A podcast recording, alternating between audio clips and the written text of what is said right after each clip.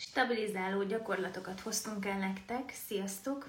A negyedik részéhez érkeztünk a traumáról szóló mini sorozatunknak. Öt részes lesz ez a sorozat, és úgy gondoltuk, hogy így karácsony előtt a hazautazások közelettével a legjobb lesz, hogyha ezt a részt előre veszük, mert azt szerettük volna, hogy ez legyen az utolsó de valójában jobbnak láttuk ezt a sorrendet, és a következő utolsó rész ebben a mini sorozatban majd a kezelési lehetőségekről, terápiás lehetőségekről fog szólni, hogyha valaki érdeklődik.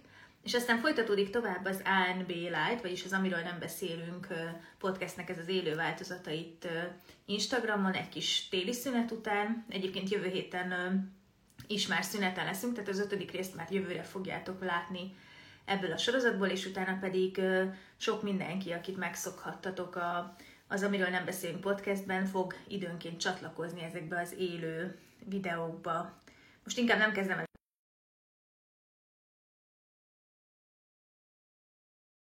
de hogy nem csak ketten leszünk Lilivel, lesz, hogy valakivel csak így ketten leszünk, lesz, hogy többen is leszünk egy-egy élőben, úgyhogy folytatjuk tovább.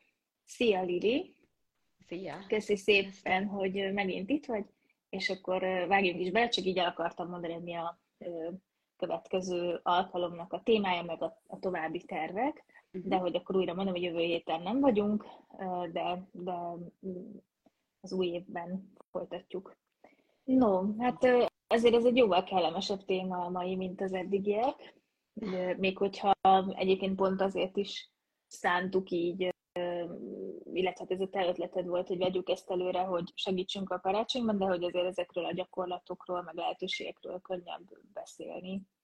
Um, nem tudom egyébként neked erről mi jut eszedbe, erről a témáról, mert nem egyeztünk most meg semmilyen felvezetőben, Igen. és így tökéletes, hogy mi az első, ami eszedbe jut. Mm, kettő dolog. Az egyik az az, hogy amikor a stabilizáció szót meghallom pszichológusként, akkor rögtön a, a traumaterápiáknak az első fázisára gondolok, amiről lehet, hogy érdemes lesz majd beszélni. Mm-hmm. Most csak okay. röviden annyit, hogy általában, amikor valaki, aki traumát élt át, jön el terápiába, és elkezdünk dolgozni vele, mm, noha törekszünk arra, hogy feltérképezzük, hogy milyen ö, traumatikus események vannak az ő élettörténetében, de hogy nem első körben azzal foglalkozunk, azokkal a mély, ö, feldolgozatlan, ö, mardosó emlékekkel, amik ö, az ő történetét jellemzik, hanem sokkal inkább arra fókuszálunk, hogy ő a jelenében, a felnőtt érettségével ö, tudjon működni a világban, és kompetenciája érzéselem, ugye meg, meg kontrollélménye, és ezt követően, amikor ez már stabilizálódott, ugye ezt nevezzük egy ilyen, egy ilyen szép szóval ennek az első fázisnak, akkor lehet azzal dolgozni, hogy, hogy mi is történt vele a múltban. Tehát, hogy az első, ami erről a szóról eszembe jut, az az, az hogy hogyan is dolgozunk, vagy mire fókuszálunk mi a, a traumaterápiában. A, a másik pedig hát egy sokkal általánosabb érvényű kifejezés, alapvetően az, ahogyan mi egyensúlyba kerülünk és újra kapcsolódunk a, a biztonságunkhoz, a, a nyugalmunkhoz, és hogy ez terápiától függetlenül egy olyan kompetencia, vagy egy olyan készség, egy eszköztár, ami egy embert jellemzi, és jellemezheti, és persze ez növekedhet, gyarapodhat is a, az élet, meg az önismereti munka, vagy belső munka során, ami, ami tényleg abban támogatja a személyeket, hogy valahogyan egy ilyen egyensúlyibb, egyensúlyhoz közelibb állapotba kerüljenek ők maguk. Tehát ez a, ez a kettő, és ilyen szempontból most tényleg, ahogy én is lekerekítettem már lassan magamban ezt, a, ezt az évet, ezt a sokféle, sokszínű munkát, ami, ami ebben az évben jellemző volt. Most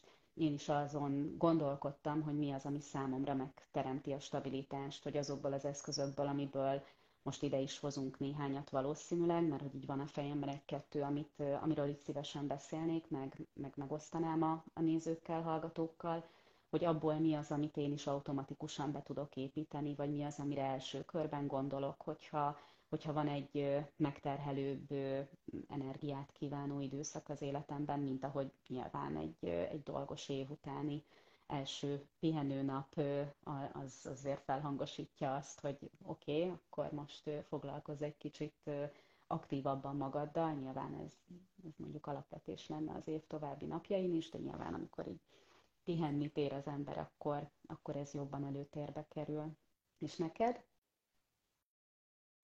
Hát inkább, ahogy hallgattalak, az volt az első gondolatom, hogy és mennyire sajnálatos tény, ezzel nem akarom senkinek a kedvét elvenni a, attól, hogy rálépjen az önismeret útjára, de hogy sokkal több a traumatizált ember ebben az országban is, meg a világban is, mint ahány szakember szabad kapacitással rendelkezik, aki mm. mondjuk tud ezekben segíteni, úgyhogy emiatt is azt gondolom, hogy fontos, hogy vannak ezek a, mondjuk most például ez az egy rész ebben a sorozatban, hogy adunk azért kézzelfogható olyan gyakorlatokat ebben az adásban, amit el tudtok vinni, hogyha nincs módotokban most, vagy azért, mert nincs hely, vagy azért, mert nincs rá pénzetek, hogy terápiába menjetek, akkor ez most azt gondolom, hogy valamennyit tud segíteni. Tehát én ennek látom értelmét, és látom, hogy ha meg ezeket így tartogatnánk, hogy majd a terápiában, majd hogyha nem tudom, akkor így nagyon sok ember nem jutna ahhoz az eszköztárhoz. És, közben az is eszembe jutott, hogy lehet, hogy nem mm, idevaló, ezt a múltkor is így megkockáztattam, de hogy néhány kolléga írt, hogy ahogy hallgat minket, elgondolkodtatta a saját munkájában bizonyos kliensekkel. Én erre egyébként nem, hogy úgy mondjam, álmomban sem gondoltam, hogy ilyen lesz, szóval, hogy így ez laikusoknak készül, azzal a tehát én nagyon szeretnénk segíteni, de hogy, hogy így szerintem egyikünk se úgy készült, hogy szakembereknek bármit átadjunk. Viszont most, hogy ezt már így az elmúlt két adás után visszajelzésként megkaptam, így megszólal bennem az is, hogy meg szerintem a, a klienseknek, vagy a jövőben kliensé válóknak is hasznos lehet, ha ezt tudják ezek a kliensek. Tehát ez most olyan, mintha felülről mondanám, és nem ez a szándékom, de mm. szerintem egy nagyon fontos ismeret, ami nekem meglepő volt, mikor először hallottam ezekről, hogy vannak olyan nehéz sorsok és történetek, amiben mélyen, amiben mélyen belemenni a terápia vagy a tanácsadási folyamat elején, azért, mert a kliens szívesen mesélne róla, vagy mert a pszichológus nagyon érdekli és felkelti a kíváncsiságát, meg mert egyébként ilyenkor szoktuk felvenni az élettörténeti interjút, első interjút, az lehet, hogy újra traumatizálhatja az adott klienst, és teljesen kibillentheti. És láttam nem is olyan régen a környezetemben is olyan szemét, aki valamennyire szerzett már ebben ismereteket, elindult egy ilyen folyamatban, és hogy neki magának sem tűnt fel, hogy túl hamar, túl mélyre ment a folyamat. Tehát, hogy mondjuk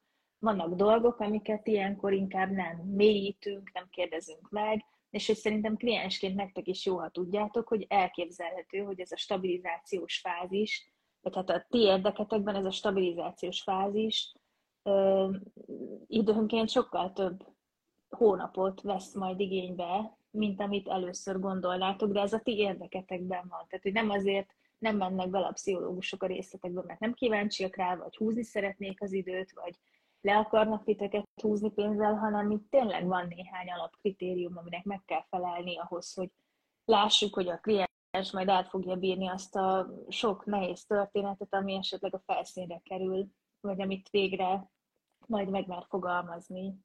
És hogy ugye amikor én először erről tanultam, akkor így azt beszéltük, hogy átlagosan ez egy év is lehet. És aztán minél jobban mélyedtek el az engem tanító tanárok ebben az egész szakirodalomban, meg fértek hozzá újabbnál és új, vagy újabb és újabb nyugat-európai, meg amerikai tartalmakhoz, és elhozták nekünk, akkor azt mondták, hogy a legnagyobb meglepetésemre, hogy hát, hogy egyrészt ez a, terá- a, a traumaterápia időnként akár most nem, nem akarok kiezgetni senkit, nem mondok számokat, de hogy sok év lehet. És nekem sokkoló volt ez, mert azt hittem, hogy azért így a három év is már iszonyú sok, és hogy van, amikor a stabilizáció fázissal nem is jut túl egy kliens, mert az a legjobb döntés, vagy, vagy látszik, hogy nem jönnek a tudatos emlékek, és szép életminőségjavulást lehetett elérni ezzel a fázissal, de nem biztos, hogy jó ötlet lenne belemélyedni a traumatörténetbe.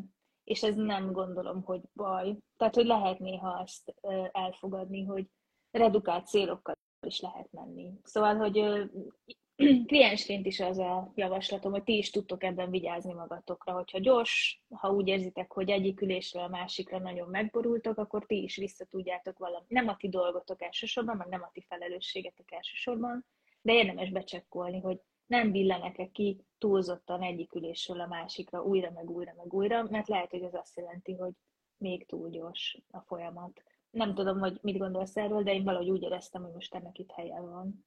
Abszolút, és nekem van egy, egy ilyen kedvenc gondolatom ezzel kapcsolatban, amit te megfogalmaztál, egy amerikai pszichológus nőtől, a Janina Fisher-től, aki azt mondja, hogy, hogy teljes értékű életet lehet élni a trauma-feldolgozás nélkül, de nem lehet teljes értékűt élni a stabilizációs Igen. forma nélkül. Tehát, hogy ő, ő nyilván nem, nem akarom túlmagyarázni, de hogy ezért is rendkívül fontos az, hogy, hogy következetesen, pszichológusként is, és amit megfogalmaztál szerintem, tehát nem mehetünk el amellett, hogy tényleg mozgat bennünk is egy kíván, mozgat minket is belülről egy kíváncsiság, érdekel minket az, amivel leül a kliens, megszólít minket az ő sérülékenysége, az ő működései, és lenne bennem is egy ilyen emberi hajtóerő arra, hogy, hogy elmélyedjünk, megértsem, átlássam, hogy mi is történt vele,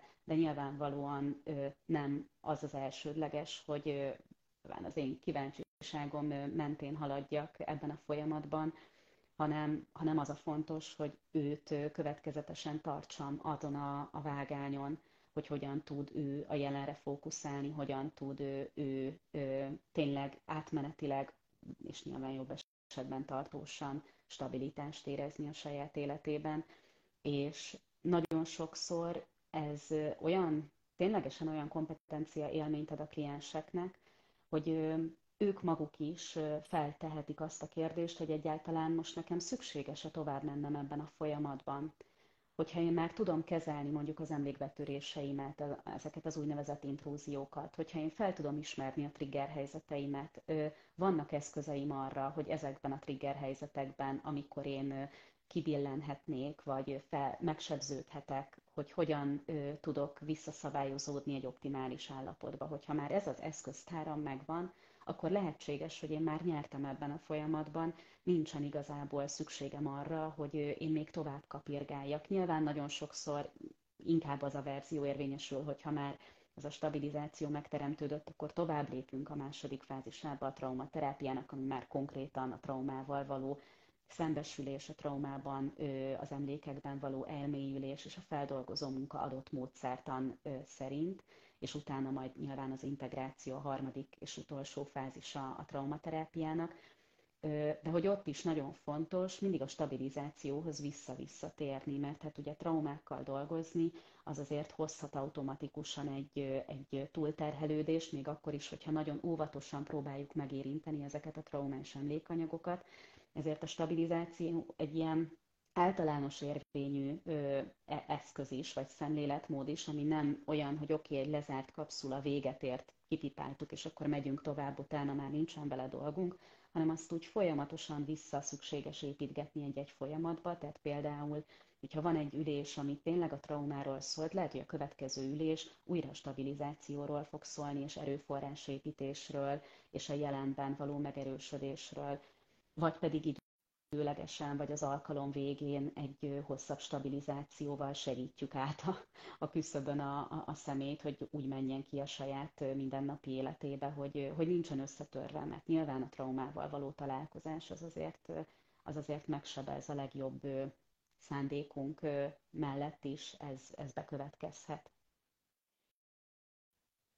Jött itt egy komment, ezt gondoltam felolvasom. Okay. Hogy a, a saját terápiás utamon is ezt tapasztalom, tapasztalom. Egy év után nagyon mélyen kezdtünk el dolgozni, és sokkal több időre van szükségem a két alkalom között, mert azt érzem, hogy idő kell, hogy feldolgozzam. Nem tudom, hogy utána még jött más, de hogy az a lényeg, hogy igen, elképzelhető, hogy két ülés között nem 10 perc alatt rendeződik valaki egy ilyen helyzet után, ami két napig így nagyon benne van, akár tünetfelerősödés is szokott ilyenkor, vagy jöhet ilyenkor, és hogy mondjuk, amit te is elmondtál, hogy tudom, hogy nagyon türelmetlen, sokszor az ember szeretne javulni, változni, de nem biztos, hogy ez az érdek, hogy minden héten nyomjuk és essünk túl rajta. De én azért azt is látom, hogy azért a legtöbb kliensnek erre a fázisra már eléggé helyén van a, az én védelme, mondjuk amúgy is egész jó ebben az ember szerintem sok esetben, mm. de hogy az szokott nagyon motivált lenni, és nagyon nyomná sokszor azért, aki jobban el is bírja már. Tehát, hogy inkább óckodni szoktak ezektől a mélyebb munkáktól, és akkor ez meg egy jel nekünk, amíg valaki óckodik, hogy oké, okay, akkor még valószínűleg nem tartunk ott, ha ennyire fél belemenni. Szóval, hogy ezeket nyugodtan szabad mondani, mert nekünk jelzésértékű az ülésen. És hát nem tudom, amit akartam mondani, úgyhogy menjünk tovább. Mm. Még valamit akartam erről a folyamatról. Mm. Ja, igen. Igen, igen, hogy a, jött a folyamat, jött a, a válasz, vagy a folytatásra a kommentnek, hogy, hogy sokkal több idő feldolgozni a felszakadt érzéseimet, viszont egyre jobban tudok kapcsolódni velük, és ez felszabadító érzés. Köszi, hogy ezt megírtad, és igen, ezt akartam még mondani valahogy, hogy, hogy azért emiatt meg is nyugodhattok, hogy nem úgy megy a traumaterápia, hogy oda mentek, és mindent egyből részletesen el kell mondani, mert nem fog ezzel senki zaklatni titeket idő előtt. Tehát, hogy így megvan ennek a maga ideje és tempója. Igen. Ezt akartam. Nagyon-nagyon jó, és így még azt is hozzátenném, hogy, hogy megfogalmaztad azt, hogy így óckodik az ember, és akkor az egy konkrét jelzés nekünk is arra vonatkozóan, hogy itt nagy arányú stabilizációra van szükség, de például azt is rendkívül sokszor látjuk, hogy egy trauma úgy mutatja meg magát, hogy a jelenben keletkezik, vagy láthatóvá válik egy trigger helyzet, ami így megnyitja ennek a traumatikus emlékanyagnak így a kapszuláját, és így a mélyből így felbugyognak ezek a borzalmas emlékek. De hogy ugye ez, amikor valaki találkozik a, a, a valaha volt traumatikus emlékeivel, ez egy, ez egy krízis állapot. És hogyha valaki ebben a krízis állapotban van ö, akutan, akkor az is egy, ö, egy nagyon is direkt jelzés a terápiában, hogy akkor a, a fókuszunkat, vagy így a, a lézersugarunkat nekünk a krízis irányába kell vinni. Tehát a krízis az alapvetően is egy olyan állapot, ahol ahol erőforrásokat gyűjtünk, ahol azokat, amiket átmenetileg nem ér el az ember, vagy, vagy lefagyottak, hogy azokat vagy újra alkossuk, vagy újra erősítsük, vagy egészen egyszerűen új, még addig ismeretlen területeket, erőforrásokat találjunk ki, és, és próbáltassunk ki a klienssel öngondoskodással, meg nyilván krízistervel, amikről még lehet, hogy érdemes lesz beszélni ez is a stabilizációnak a része. Tehát, hogy sokszor ezért azt látjuk a traumaterápiában, hogy ezzel a nagyon irritált, nagyon kibillent, nagyon érzékeny, hamar túlingerelhető állapottal érkeznek meg, és ez például szerintem egy nagyon fontos tükör is, amikor visszajelezzük azt a kliensnek, hogy oké, okay, akkor most valószínűleg veled ez történik, ennek krízis a neve, valószínűleg itt régmúlt traumák emlékei aktivizálódtak, de hogy nekünk most ezzel van dolgunk, ez van a figyelmünknek a homlok terében, hogy te most átmenetileg nem vagy jól, hogy ki vagy billenve, és hogy, hogy meg kell erősítenünk a talajt a, a lábad alatt.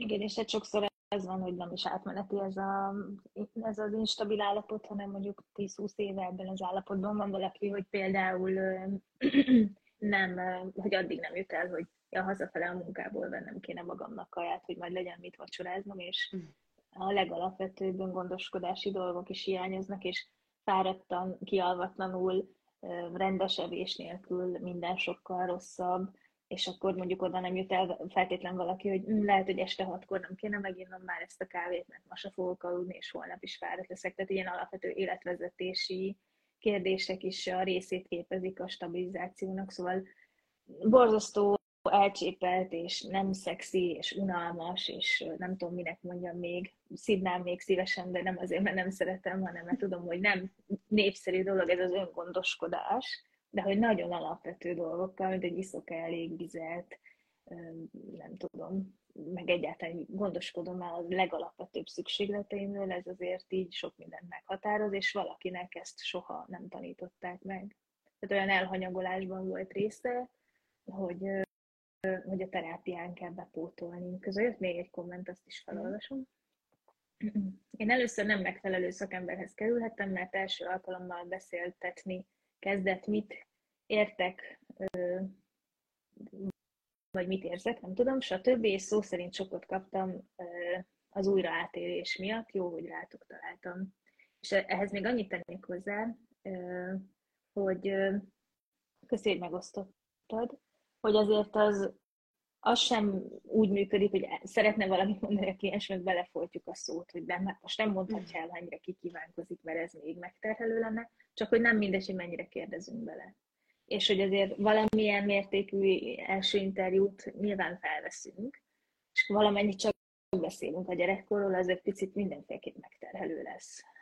Csak nem mindegy, hogy akkor ott részletesen, vagy akkor egyből elkezdünk azokkal a dolgokkal foglalkozni, vagy nem. És hogy ettől függetlenül szokott az is látszódni, amikor már egyre stabilabb egy kliens, hogy anélkül, hogy nekem az egy nagyon nagy élmény volt, pozitív élmény, amikor elkezdtem azt érezni, hogy amikor eljut oda egy kliens, hogy elég stabil, magától kezdi el mesélni azokat a történeteket, amiket addig sose érinthettünk meg. És elkezdenek feljönni olyan sztorik, és ki lehet mondani, hogy igen, itt én azt hittem, hogy ez rendben van, és nem kérdezem, és ezzel a sztorival jön, hogy én azt hittem itt, hogy ez rendben van, és rájöttem, hogy az anyámot óriásit mulasztott például. Mm. És egyre több ilyen történet jön, és akkor egy csomót lehet csak a történetek szintjén is már dolgozni ezzel. Tehát, hogy módszertől függetlenül is. De hogy nem mindegy, hogy, hogy, hogy kikérdezem, meg részletekbe megyünk, vagy, vagy együtt érzek, és aztán hagyom, hogy témát váltsunk, mert jobb, ha nem megyünk bele mélyebben. Igen. Mm. Azt akartam még ezzel kapcsolatban mondani, hogy, hogy ugye nagyon sok ember a, a kisgyermek korában megélt traumatikus tapasztalatokkal jön ezekbe az önismereti folyamatokba, ahol van egy olyan alapvető tudása vagy tanulása önmagával kapcsolatban, hogy ő neki nincsen kontroll a kezében, nincsen irányítása az élete fölött, lehet, hogy mások döntenek folyamatosan úgy fölötte, hogy ez neki rossz, az nem kapcsolódik az ő szükségleteihez, az érzelmi világához, vagy a fejlődési szintjéhez. És amikor egy ilyen emberrel találkozunk, tehát tényleg nagyon ez egy általánosabb dolog, akkor az szerintem rendkívül fontos, és ezt is képviseljük a munkánkban, hogy a mi kettőnk között teremtődő kapcsolati térben legyen egyértelmű tudás arról a kliensnek, hogy van kontroll a kezében. Szóval, hogy, hogy ő is, sőt, ő elsősorban jelezheti azt, hogy neki hol vannak a határai ebben a folyamatban, hogy mikor van az, amikor ő, ő túlterhelődik, és hogy erre nyilván szocializálódni kell, bátorítani kell a klienst olyan tekintetben, hogy ezt mondhatja, hogy ezt őszintén visszajelezheti, de hogy már így nagyon az elején is mondható az, hogy most ez lehetséges, hogy egy nehezebb téma lesz. És hogy jelezze egyértelműen, akár úgy is, hogy, hogy felemeli a kezét, azt mondja, hogy állj, vagy akár azt mondja, hogy oké, okay, akkor most már, már kezdem azt érezni, hogy, hogy, hogy túl, túlságosan megtelítődtem ezzel a témával, vagy, vagy kezdek megtelni a témával, már egészen korai fázisában a közös munkánknak erre bíztathatjuk a klienst, hogy, hogy jelezze számunkra. És ez szerintem nagyon szépen tud arra rácsúszni, vagy arra ráhangolódni, arra az elemi tapasztalatra, hogy ő neki mennyire nem vették figyelembe, mennyire nem értékelték, vagy vették komolyan az irány, ilyen irányú szükségleteit, vagy mennyire nem támogatták őt a valódi határképzésben, sőt, ugye átléptek a határain, vagy, vagy meggyalázták bármilyen formában. És itt szerintem annak a szemléletmódnak, hogy mi egyenrangúak vagyunk a terápiában, hogy itt nincsen egy aláfölé rendeltségi viszony, hogy én partnerként segítelek abban, illetve támogatlak abban, vagy kísérlek abban, mert néha a segítésnek is már van egy ilyen pejoratív aláfölé rendeltségi, nem tudom, kicsengése. Tehát, hogy én kísérlek abban, hogy te képviselni tud ebben a kétszemélyes térben azt, hogy oké, okay, akkor, akkor eddig és ne tovább, ez nagyon felszabadító élmény, és ez is a stabilizációnak a része, hogy a kapcsolatunkban ezt meg lehet élni, és hogy nem lesz annak negatív következménye, sőt, inkább az az én erősítő rám, az én erőmre visszaható pozitív hatása, hogy oké, okay, ezt én egy fontos kapcsolatomban ki tudtam jelölni ezt a határt. Én ezt is el szoktam mondani, ennek nem feltétlenül a stabilizációhoz van szorosan köze, de a kapcsolathoz nagyon, és közvetettem meg mégiscsak a stabilizációhoz is, hogy hogy és azt is nyugodtan elmondhatja, ha megbántottam, ettől még nem feltétlenül mondják el olyan könnyen. De hogy ha megbántottam, ha nem ért egyet, mert hogy én itt nem a nem tudom ki vagyok, aki mindig jól látja. Tehát, hogy simán lehet, hogy tévedek, és hogyha hülyeség, akkor nyugodtan dobja a hátam mögé, nem felelősséghárítva mondom ezt, hanem hogy nem kell mindent nyakló nélkül befogadni, ami ott elhangzik, hogy na, a pszichológus azt jelezte vissza, vagy erre kérdezett rá, és akkor az biztos úgy van, hanem most simán mellé lehet fogni, hiszen hát nem ismerem még annyira a másikat, és sok év múlva is, ha már jól ismerem a másikat, akkor sem biztos, hogy jól látok át egy helyzetet. És van, amikor egy egész ülés megy el arra, hogy valamit kibogozzunk, mert én az elején nem jó nyomon voltam, vagy csak nyomon voltunk, de nem találtuk még meg igazán a választ, hogy az akármilyen kérdésünkre.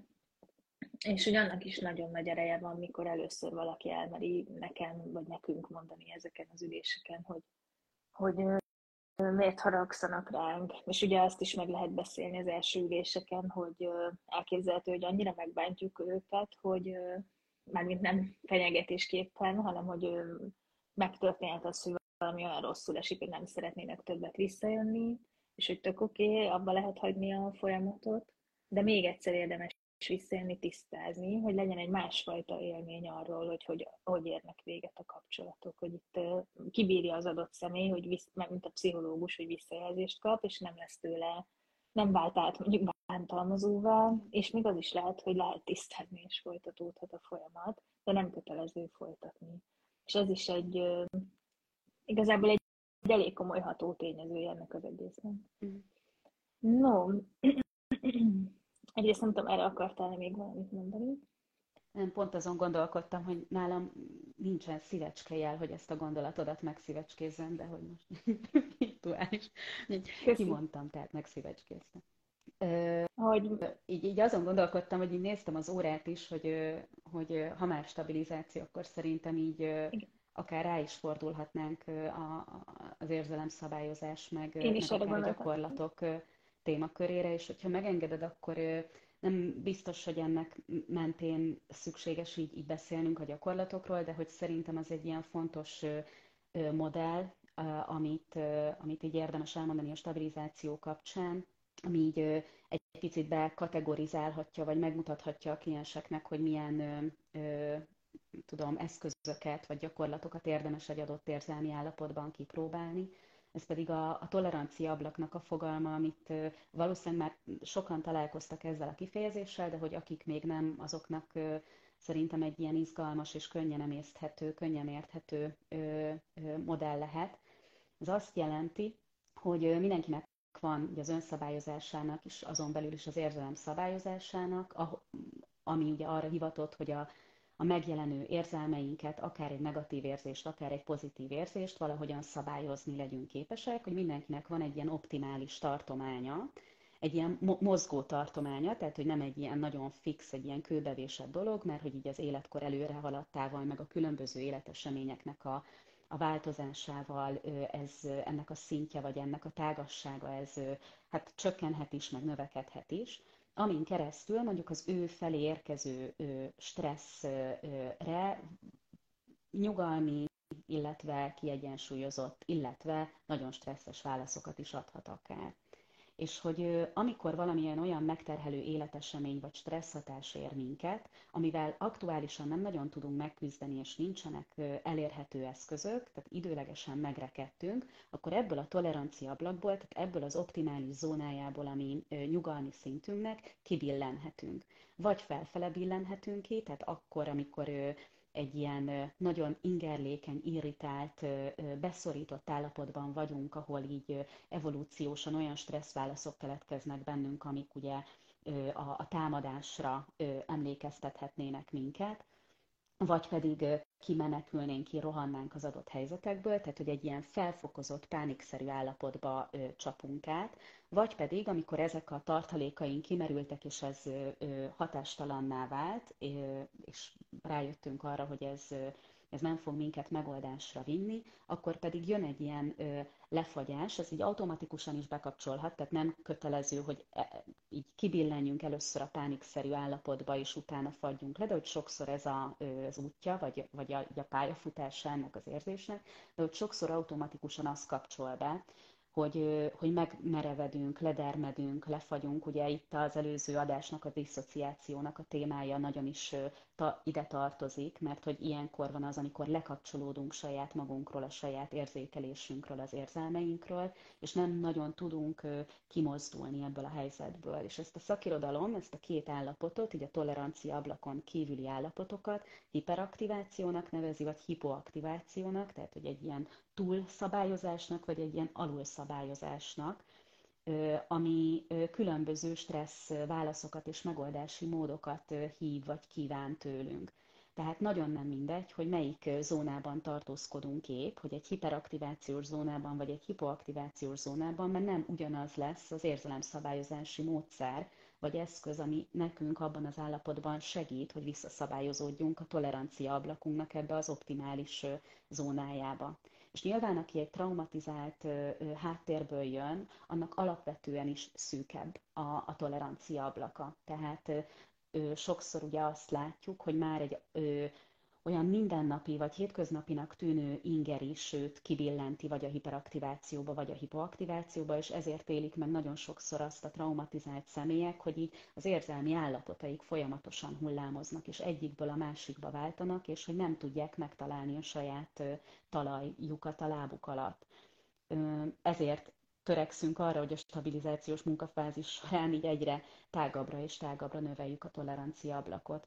Tehát amikor arról beszélünk, hogy, hogy milyen gyakorlatokat lehet kiválasztani vagy beépíteni, akkor nagyon fontos azonosítani azt a terápiában is, hogy éppen milyen állapotában van az egyén. Mert hogy hiába mondanánk azt, hogy egy felpörgött, irritált, dühös, támadásra kész állapotban, hogy relaxáljál, vegyél mély levegőket, valószínűleg nem fog az segíteni, mert a, a dühhez szétfeszíteni ezt a, ezt a, nem tudom, ilyen nyálas, nyálas nyugalmi állapotot, tehát hogy nem, és valószínűleg nem, nem csak erről lenne szó, hanem tehát nem csak az ellenkezés vagy az ellenállás lépne föl benne, hanem egy, egy kudarc vagy egy kompetencia hiány is, hogy én ezt nem tudom megteremteni, attól pedig még jobban kidobódna ebből a tolerancia ablakból.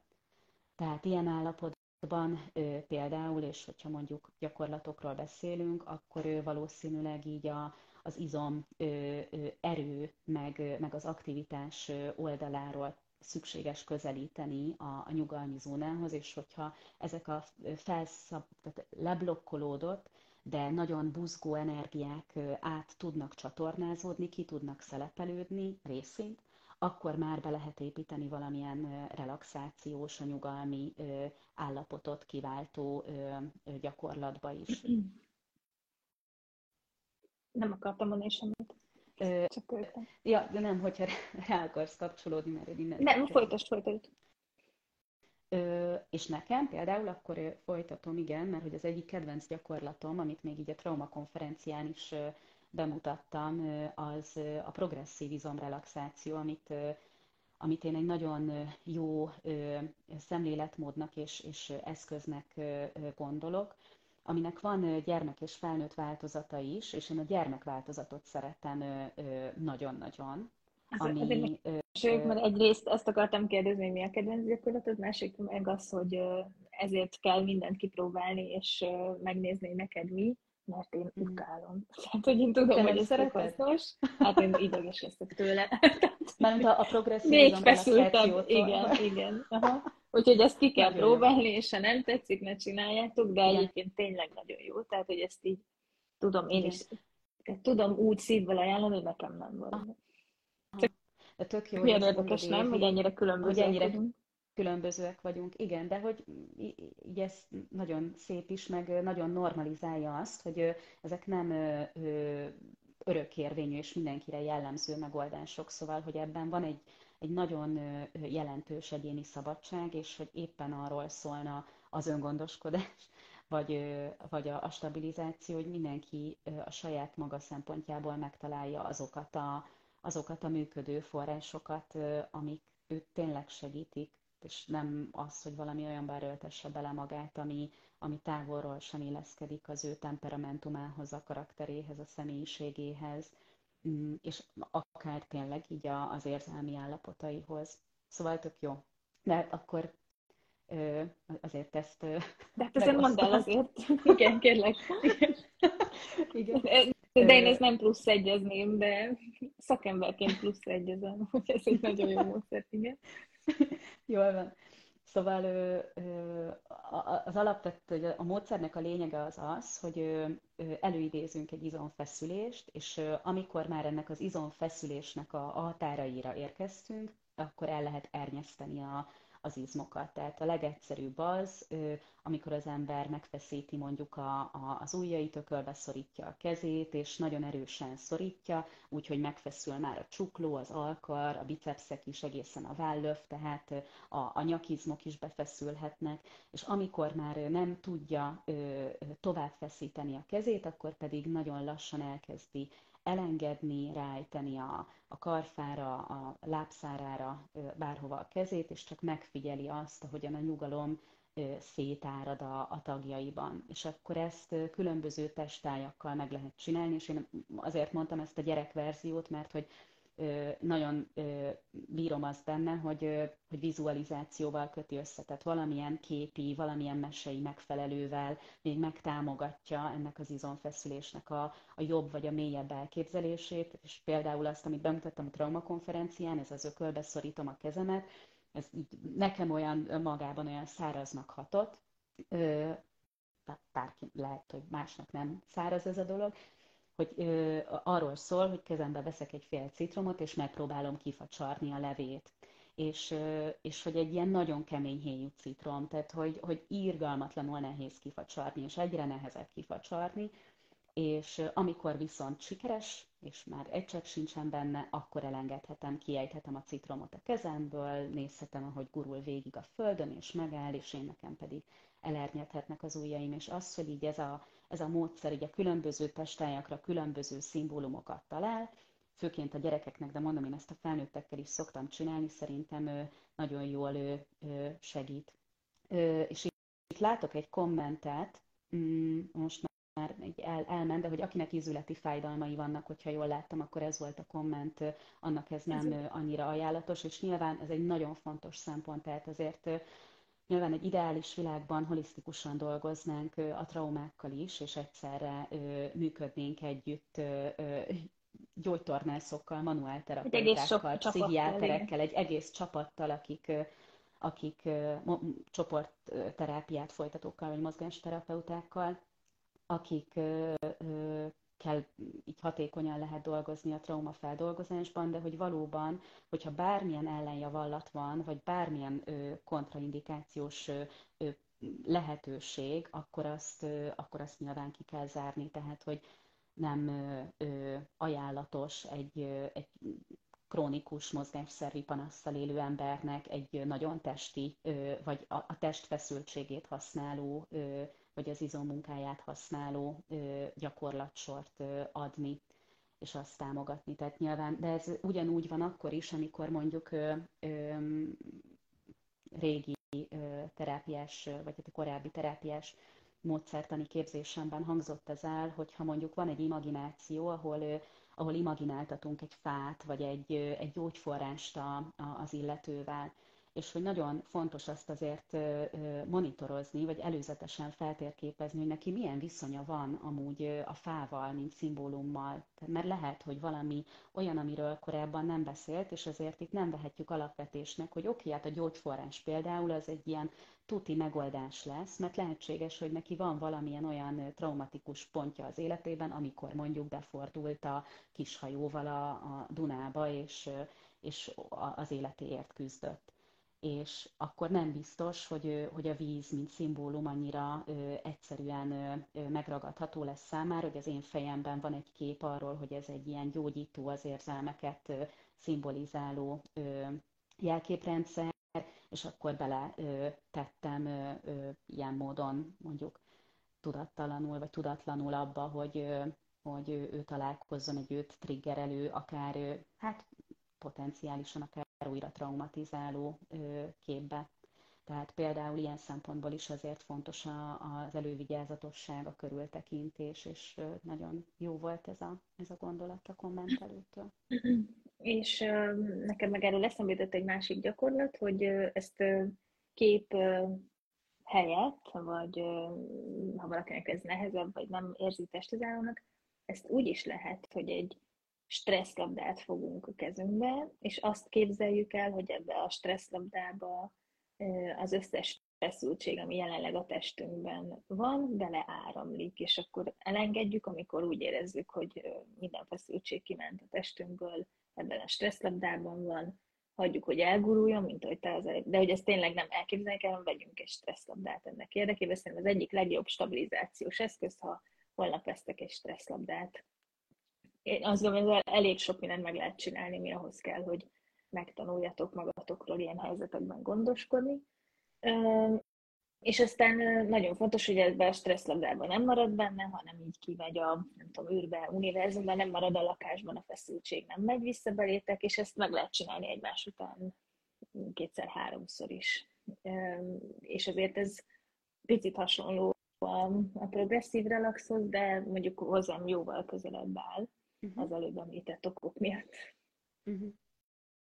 És hogy akkor um, már tényleg nem ö, mehetünk el amellett, hogy azért itt ö, tehát ha, hangsúlyozzuk a, az izomunkát, vagy, a, vagy az izomerőt, az aktivitást, és hogy bármilyen ö, aktív mozgásforma az ebben a fázisban, tehát hogy ebben a hiperaktivációs felfokozott állapotban rendkívül hatékony. Tehát, hogyha van arra lehetőség és arra indítatás egy, egy emberben, hogy lemenjen az edzőteremben, vagy fusson, vagy ugráljon, vagy táncoljon, bekapcsolja a zenét otthon, senki se látja, és csak spontán, szabad módon megpróbálja így a mozdulataiban átcsatornázni, kivinni magából a, a feszültséget, az is rendkívül hasznos.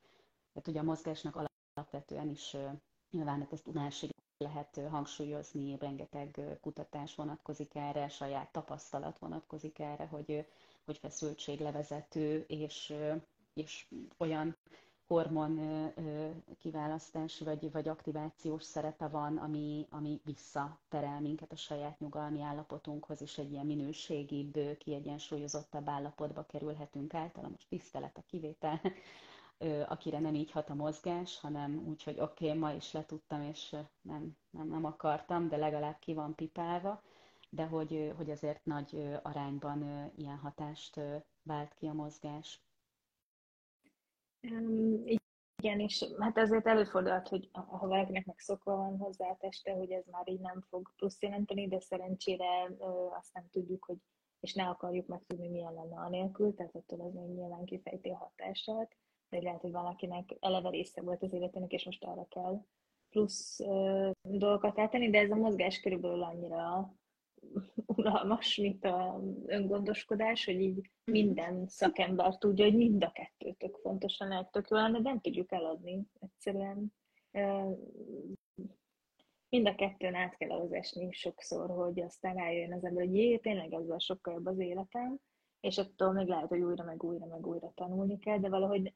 Ha erről szólna ez az adás, hogy mozogj és gondoskodj magadról, akkor ez, na, ez a két pszichológus így minek, minek diplomázott le, hát ezt mindenki tudja. És mégsem csinálja elég ember sajnos. Tehát, hogy így szeretném, hogyha legalább egy ember azt mondaná ennek az alkalomnak a hatására, hogy tényleg fog mozogni, nem azért, hogy csinosabb legyen, nem azért, hogy nem tudom mi, hanem csak azért, hogy kifejezze maga iránt a gondoskodást. Szerintem ez tök jó lenne. És egyébként ezt kell, mondjam, hogy a saját tapasztalatom az az, hogy felér egy, egy, egy, egy óra edzés, az hatásában felér egy jó beszélgetéssel, vagy egy terápiás üléssel. Nyilván nem egy egész terápiával, meg nem helyettesíti a terápiát, de nagyon sokat számít, és azt érzékelem, hogy a, az egyensúly gyakorlatok, amit testedzéssel kapcsolatos, az kifejezetten nagy hatással van a lelki egyensúlyunkra is. Tehát, hogy lehet szimbolikusan edzeni, hogy vajon amikor valami villenékeny helyzetben vagyok az edzésen, az hogyan jelenik meg az életemben, és jé, itt is meg tudok állni, és jé, három hónapja még ezt a gyakorlatot nem tudtam megcsinálni. Na, és akkor megyünk a, a másik, uh-huh. tehát az aljára tolerancia blokknak? Abszolút, és hogy ezekkel találkozunk szerintem úgy úgy gyakrabban is, tehát hogy amikor stabilizációról beszélünk, akkor szerintem azért nagyon sokaknak ez jön fel először a, a, a lelki szemei előtt, hogy akkor ez valamilyen relaxáció, vagy valamilyen légző gyakorlat, és hogy ez, ez így is van, tehát hogy, hogy próbáljuk a, a, ezt az úgynevezett paraszimpatikus idegrendszeri aktivitást, a nyugalomért felelő idegrendszernek az aktivitását fokozni és ezt nagyon sokszor a legalapvetőbb kellékünkkel, a légzésünkkel, vagy a légzésünk figyelésén keresztül lehet átélni, kiváltani. És ez rendkívül unalmasnak tűnik szintén. Nagyon sokakat amúgy frusztrál is, tehát a légzésemmel együtt lenni amúgy triggerelő. Nagyon sokszor azért, amikor mindfulness gyakorlatokról, tudatos jelenlét gyakorlatokról beszélünk, aminek az egyik ilyen eszköze vagy ága a, a légzőgyakorlat, ezért azt is nagyon fontos figyelembe venni, hogy traumát átélt személyeknek ez nagyon sokszor nem megy, pusztán azért, mert mert van egy lekapcsoltság, egy szétkapcsoltság a, a testről, egy olyan tapasztalat, hogy nem biztonságos a saját testemben lenni. Tehát, hogyha nekem fókuszálnom kell arra, hogy hogyan áramlik be és ki a levegő az ornyilásaimon keresztül, az lehet, hogy engem kétségbe ejt, és amúgy kilök felülre a tolerancia ablakomba, vagy tényleg lemerevedek ettől, és semmire sem fogok figyelni, mert teljesen kiüresedem arra, hogy a, a légzésemnek a, a horgonyát azt megtalálja magamban, az pedig távolról sem fog menni. Tehát, hogy ehhez is apránként kell közelíteni, és nagyon fontos visszajelzést kérni a kliensektől, meg nyilván önmagunktól is, hogy ez nekem jó-e, és hogy milyen érzéseket kelt bennem. Tudom-e folytatni? Mi lenne, hogyha még kipróbálnám még egy ciklus követéséig, az milyen érzéseket vált ki belőlem, tehát hogy, hogy az egyéni tempót, az egyéni ritmust, az tényleg nagyon fontos azért itt előtérbe helyezni, de, de azt lehet mondani, hogyha, hogyha ez megvan, tehát hogyha ez már működik, akkor ez egy viszonylag gyors és elérhető lehetőség arra, hogy, hogy megnyugodjunk. Tehát ezért szoktuk mondani, hogy oké, okay, vegyél három mély levegőt, vagy, vagy a, a konfliktus terhelt helyzetben most egy picit figyelj befelé, és ne azonnal reagálj mondjuk a párodra, akivel vita van éppen, hanem, hanem próbálja arra koncentrálni, hogy, hogy hogyan áramlik be a levegő, hogyan emelkedik és süllyed a melkasod, vagy hogyha ez még túl, túl nagy lenne ennek a figyelmi igénye, akkor, akkor csak itt, ezen a kis részen érzed-e a hőmérséklet különbséget a ki- és beáramló levegőnek a nyomán és lehetséges, hogyha ez így egy-két percig működik, akkor azt figyeli meg, hogy oké, okay, most egy picit úgy lelazultabb vagyok, picit úgy a tagjaim azok, azok ebből a görcsből, ebből a feszülésből kiengedtek.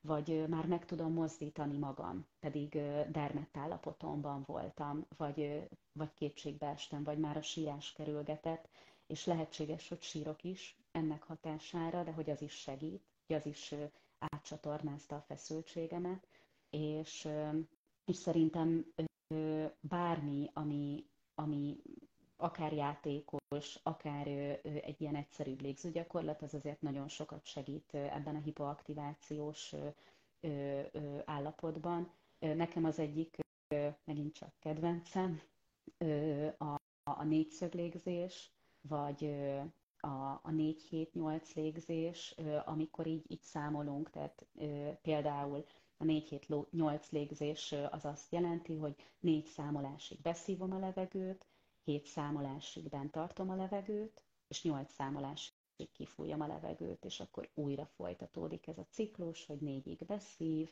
hét számolásig bent tart, és nyolcig kifúj. A négyszöglégzés pedig nagyon analóg ezzel, ott még van egy ilyen, szintén egy ilyen vizualizációs dolog is, hogy egy négyzet négy oldalát követve végül is kísérem a, a légvételemnek a, az áramlását, így a négyzetnek az egyik oldalán beszívom a levegőt, amikor a függőleges oldalára érek, akkor bent tartom a levegőt, itt alul, hogyha a négyzet ezen csúcsához érek, akkor kifújom a levegőt, és újra bent tartom, és akkor beszívom, bent tartom, kifújom, bent tartom, és így követem a, a, a, a légvételemet, egy picit talán el is távolodom attól, hogy, hogy így nagyon szorosan a, a testi jelzéseimre figyeljek, talán ez, amikor amúgy triggerelődhetek a testi állapotaimmal való kapcsolódás okán, akkor, akkor ez a vizualizáció, ez a, ez a képi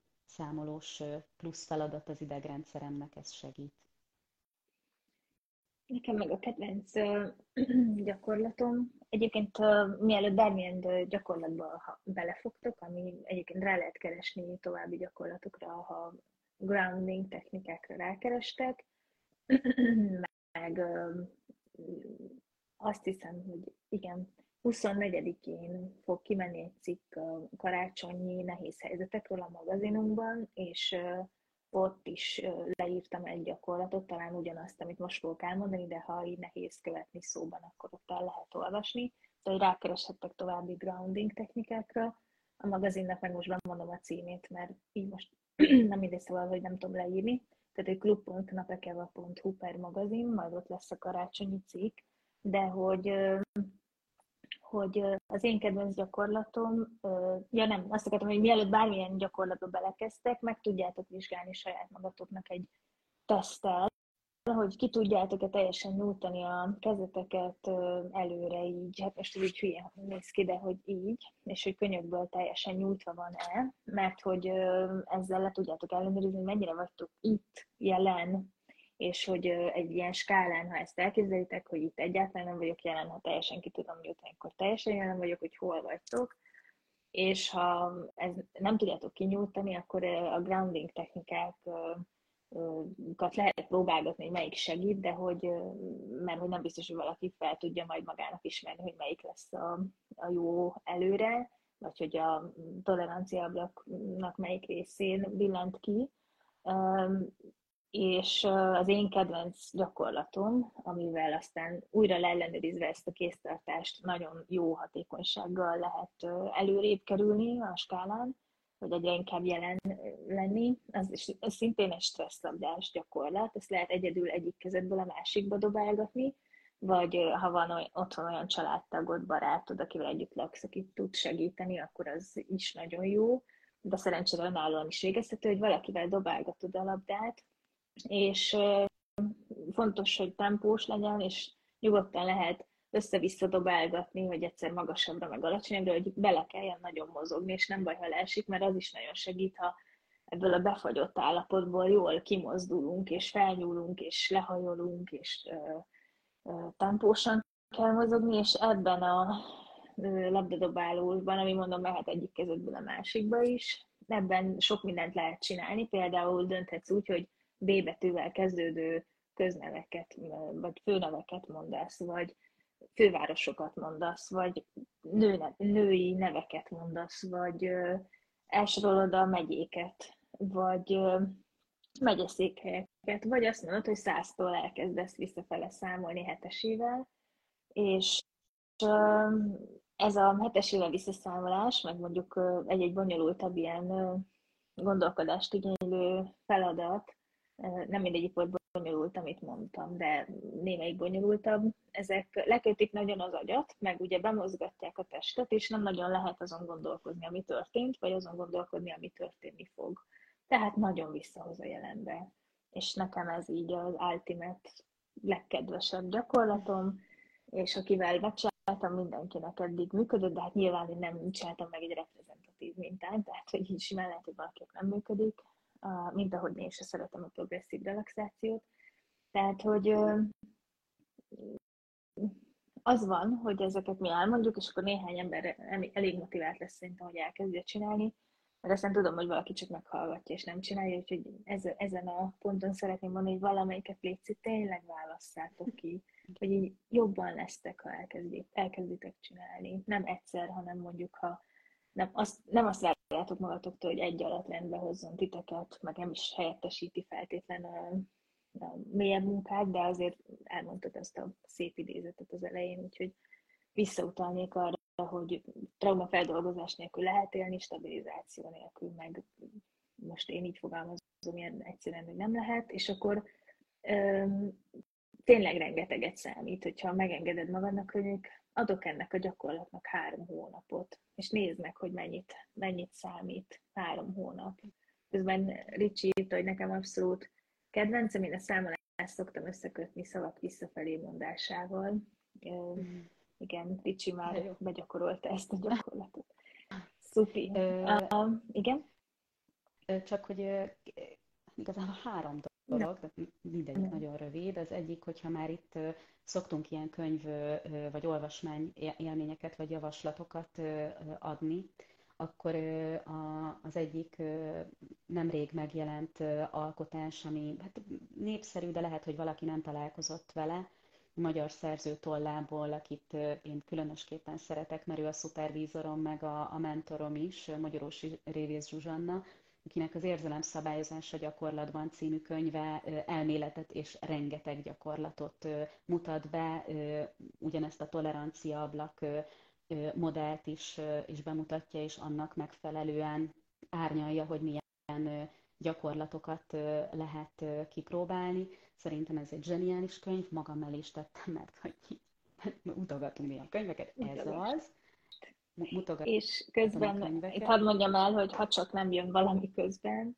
közben, akkor előfogadni a következő konferenciánkon, ami ugye a belső gyermek és szabályozás téma lesz, De és az szabályozás a gyakorlatban című előadást úgy tűnik, hogy vállalta, úgyhogy én még a forgatások még nem voltak meg, szóval mindent csak majd így utólag, de remélem, hogy semmi nem áll az útjában ennek. Nagyon, nagyon, nagyon boldog vagyok. Szuper. Nagyon jó az a Igen, igen.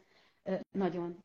És hogy, hogy ami még eszembe jutott, hogy az egy ingyenes anyag, és szerintem nagyon hiánypótló, hogy kollégák vették a fáradtságot, és rengeteg energiát beletettek abba, hogy, hogy megalkossanak egy, egy füzetet, aminek az a címe, hogy mentő vérzelmi viharok esetére, talán, talán ez a címe, igen. amit a, igen, igen. a nyírőnek a, a klinikai szakpszichológusai írtak, Szerintem, hogyha így beírjátok, hogy mentőérzelmi viharok esetére, akkor de be is tudjuk majd tenni kommentbe az előadás alá, szerintem így ez egy nagyon is használható anyag, illetve nekem még, de hogy ez, ez nem egy ilyen óriási eresztés, hogy nekem még a, a, a könyv kapcsán... Első találat az lesz. Aha, Úgyhogy a me- mentővre, igen, hogyha igen. beírjátok a Google-be, igen. Kösz, köszi Évi, tök jó. Hogy én készítettem még a könyv kapcsán ilyen kis kártyákat, most várjatok, így, így ezt is megmutatom, ezt is magam mellé tettem, ilyen kis kártyácskákat, uh-huh. és, és különböző gyakorlatok vannak rajta, és ezt is bárki, aki, aki szeretné, ez tíz darab gyakorlat, olyanok is vannak, amiket amiket elmondtunk, vagy, vagy utaltunk rá, de, de nyilván mások is, amik szerintem szuperek, nagyon szívesen elküldöm bárkinek, akit, akit érdekel, tehát majd, majd szóljatok, vagy privátban írjatok. Sok levelet fogsz kapni. Átdobom. akkor nem tudom, majd felrakom valahova, vagy felrakom az Instára, és akkor ezt megtalálhatjátok, hogyha nem valakinek nem tudnék válaszolni, mert az Insta viszont néha elrejti az üzeneteket, uh-huh. és egy héttel később döbbenek rá, hogy ja, valaki, valaki írt, ami, ami furcsa, vagy lehet, hogy én vagyok már nagyon idős. Aki a podcast csatornán vagy a Youtube-on hallgatja ezt, annak mondom, hogy a Lili Instagramja amúgy tabu tojás, hogyha írnátok Lilinek. Okay. Na, köszi, hogy ezeket mondtad. Igen, én is nagyon szeretem ezt a kiadványt. Szerintem ez itt most kerek. Én azt gondolom, hogy sok helyzetre jó lesz ez a karácsony közelettével is, vagy hát már igazából itt van, nem, nem is tudom, hogy mondjam.